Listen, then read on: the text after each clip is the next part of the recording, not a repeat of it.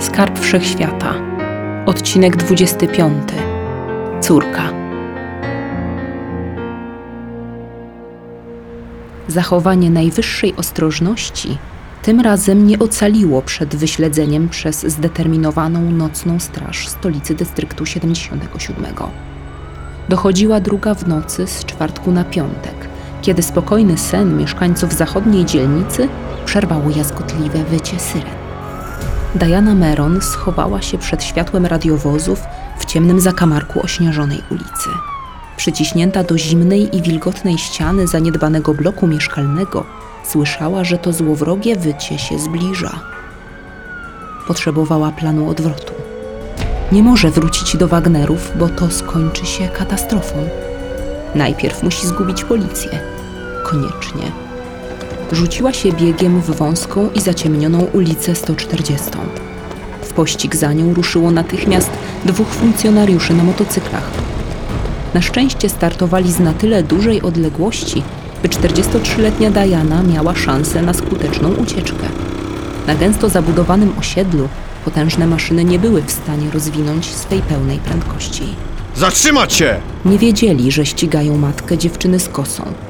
Po prostu była to noc, a do ich obowiązków należało wyłapywanie osób wałęsających się po stolicy o tej porze. Diana dobiegła do skrzyżowania. Wyszarpnęła spod kurtki dwa granaty dymne domowej roboty. Odbezpieczyła je i rzuciła.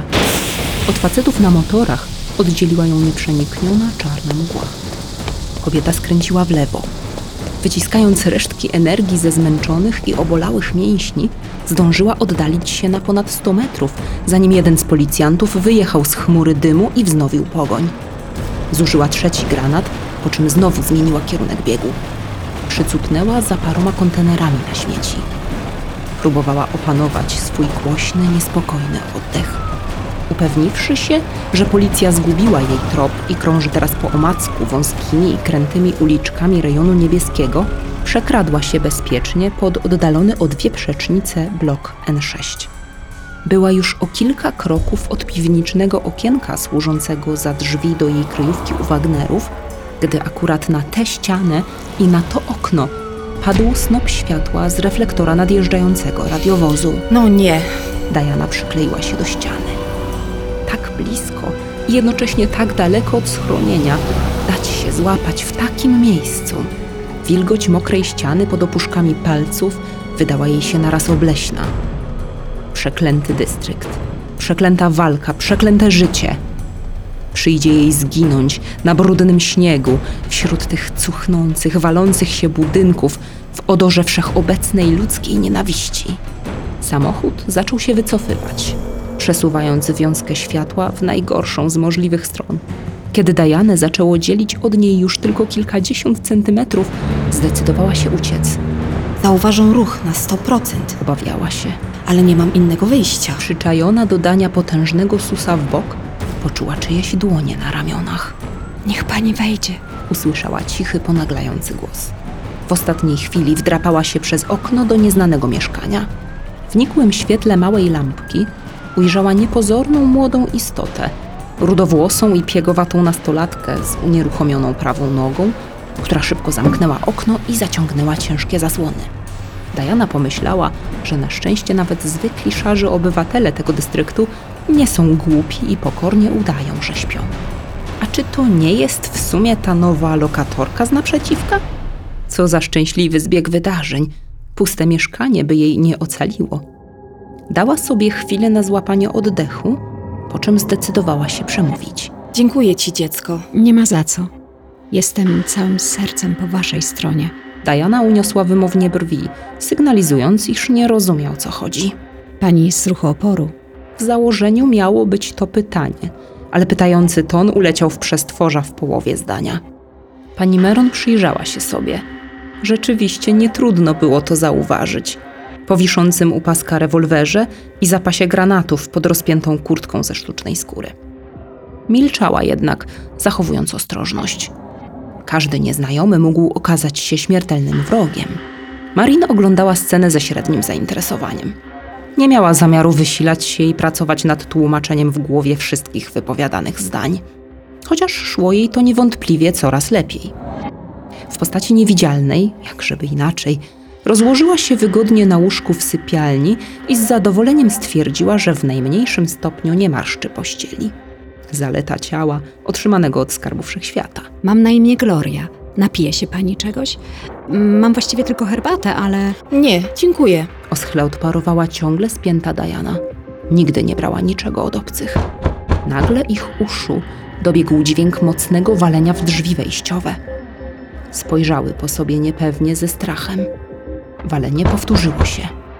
proszę tu zostać. Po drodze do drzwi mieszkania Gloria szczelniej owinęła się śliwkowym szlafrokiem i skosmaciła sobie włosy palcami. Wrota swojego domostwa otworzyła przed policją niczym dopiero co rozbudzona osoba. Ostentacyjnie ziewnęła na powitanie. O co chodzi? Zapytała możliwie najmilszym i jednocześnie zaspanym głosem, uśmiechając się głupkowato, by do końca przekonać przybyszów o nieprzytomności swojego umysłu. Widziała pani dzisiaj w nocy groźnego zbiega? Kobieta, wzrost około... Nikogo nie widziałam. Ucięła Gloria, marszcząc rude brwi i patrząc odważnie w oczy pytającego policjanta, ciemnoskórego, umięśnionego faceta bez szyi. Uznała, że najlepszą obroną będzie atak. Wczoraj, to znaczy, Wychyliła się w głąb domu, by spojrzeć na wiszący na ścianie w korytarzu zegar. mam już piątek, więc przedwczoraj dopiero się tu wprowadziłam. I to z kontrolowaną przepustką. Ledwie ogarnęłam po waszej kontroli mieszkanie świętej pamięci matki. A już znowu mnie nagabujecie? Atak poskutkował. Ciemnoskóry facet i towarzyszący mu drugi policjant, stojący nieco z boku, zmieszali się. Przepraszamy. Nie będziemy już zakłócać pani spokoju. Właśnie. Schneider nie spuszczała z tonu. Myślałam, że to spokojna okolica. Jakich wy zbiegów szukacie nocą w takiej ponurej dziurze? Ha, pewnie, że nie o zbiegów wam chodzi. Pomyślała słusznie Gloria. Idzie o zwykłą osobę włóczącą się nocą po dystrykcie. W waszym pojęciu osobę konspirującą. O, ja wam nie pomogę. Policjanci wycofali się, a dziewczyna zamknęła za nimi drzwi i zablokowała wszelkie zamki. Wtedy dopiero odetchnęła z prawdziwą ulgą. Wróciła do sypialni. Poszli? Zapytała Diana. Wyciągnięty zawczasu rewolwer schowała do skórzanej pochwy. Gloria przytaknęła. Nie wierzyła, że to się udało. Poczuła naraz, że ten dystrykt zmienia ludzi. Za chwilę miała sama przed sobą dowieść, jak bardzo. Dziękuję. Jestem ci coś winna. Schneider postanowiła kuć żelazo póki gorące i walnąć prosto z mostu. Więc powiedz mi, jak dotrzeć do dziewczyny z kosą. Marin aż podniosła się z łóżka. Gdy już stwierdziła, że na pewno dobrze zrozumiała usłyszane słowa, pochwaliła w myślach pierwszą wybraną za spryt. Tylko ciekawe, czy uda jej się wyciągnąć jakieś informacje. Muszę się skupić i słuchać. Czego od niej chcesz? Diana zareagowała ostro, cofając się o krok. Chcę się z nią spotkać. Co innego miała powiedzieć Gloria? Że taki jeden skarb wszechświata najprawdopodobniej wybrał tę dziewczynę, aby wyruszyła na jego poszukiwanie? Po co? I tak by mi pani nie uwierzyła. Muszę ją poznać. Po prostu. W dystrykcie jej nie znajdziesz. A tym bardziej tu, w jego stolicy, omurowanym centrum. Widziałam ją po południu. Gloria nawiązała do utarczki liny z wojskiem, której była świadkiem, kiedy wyszła po zakupy. Piękna z niej wojowniczka. No pewnie, że wojowniczka. Urodzona najczystszej krwi. Wpada tu co jakiś czas, Odrzekła spokojniej Diana. ale mieszka daleko stąd. Jakże się więc przemieszcza?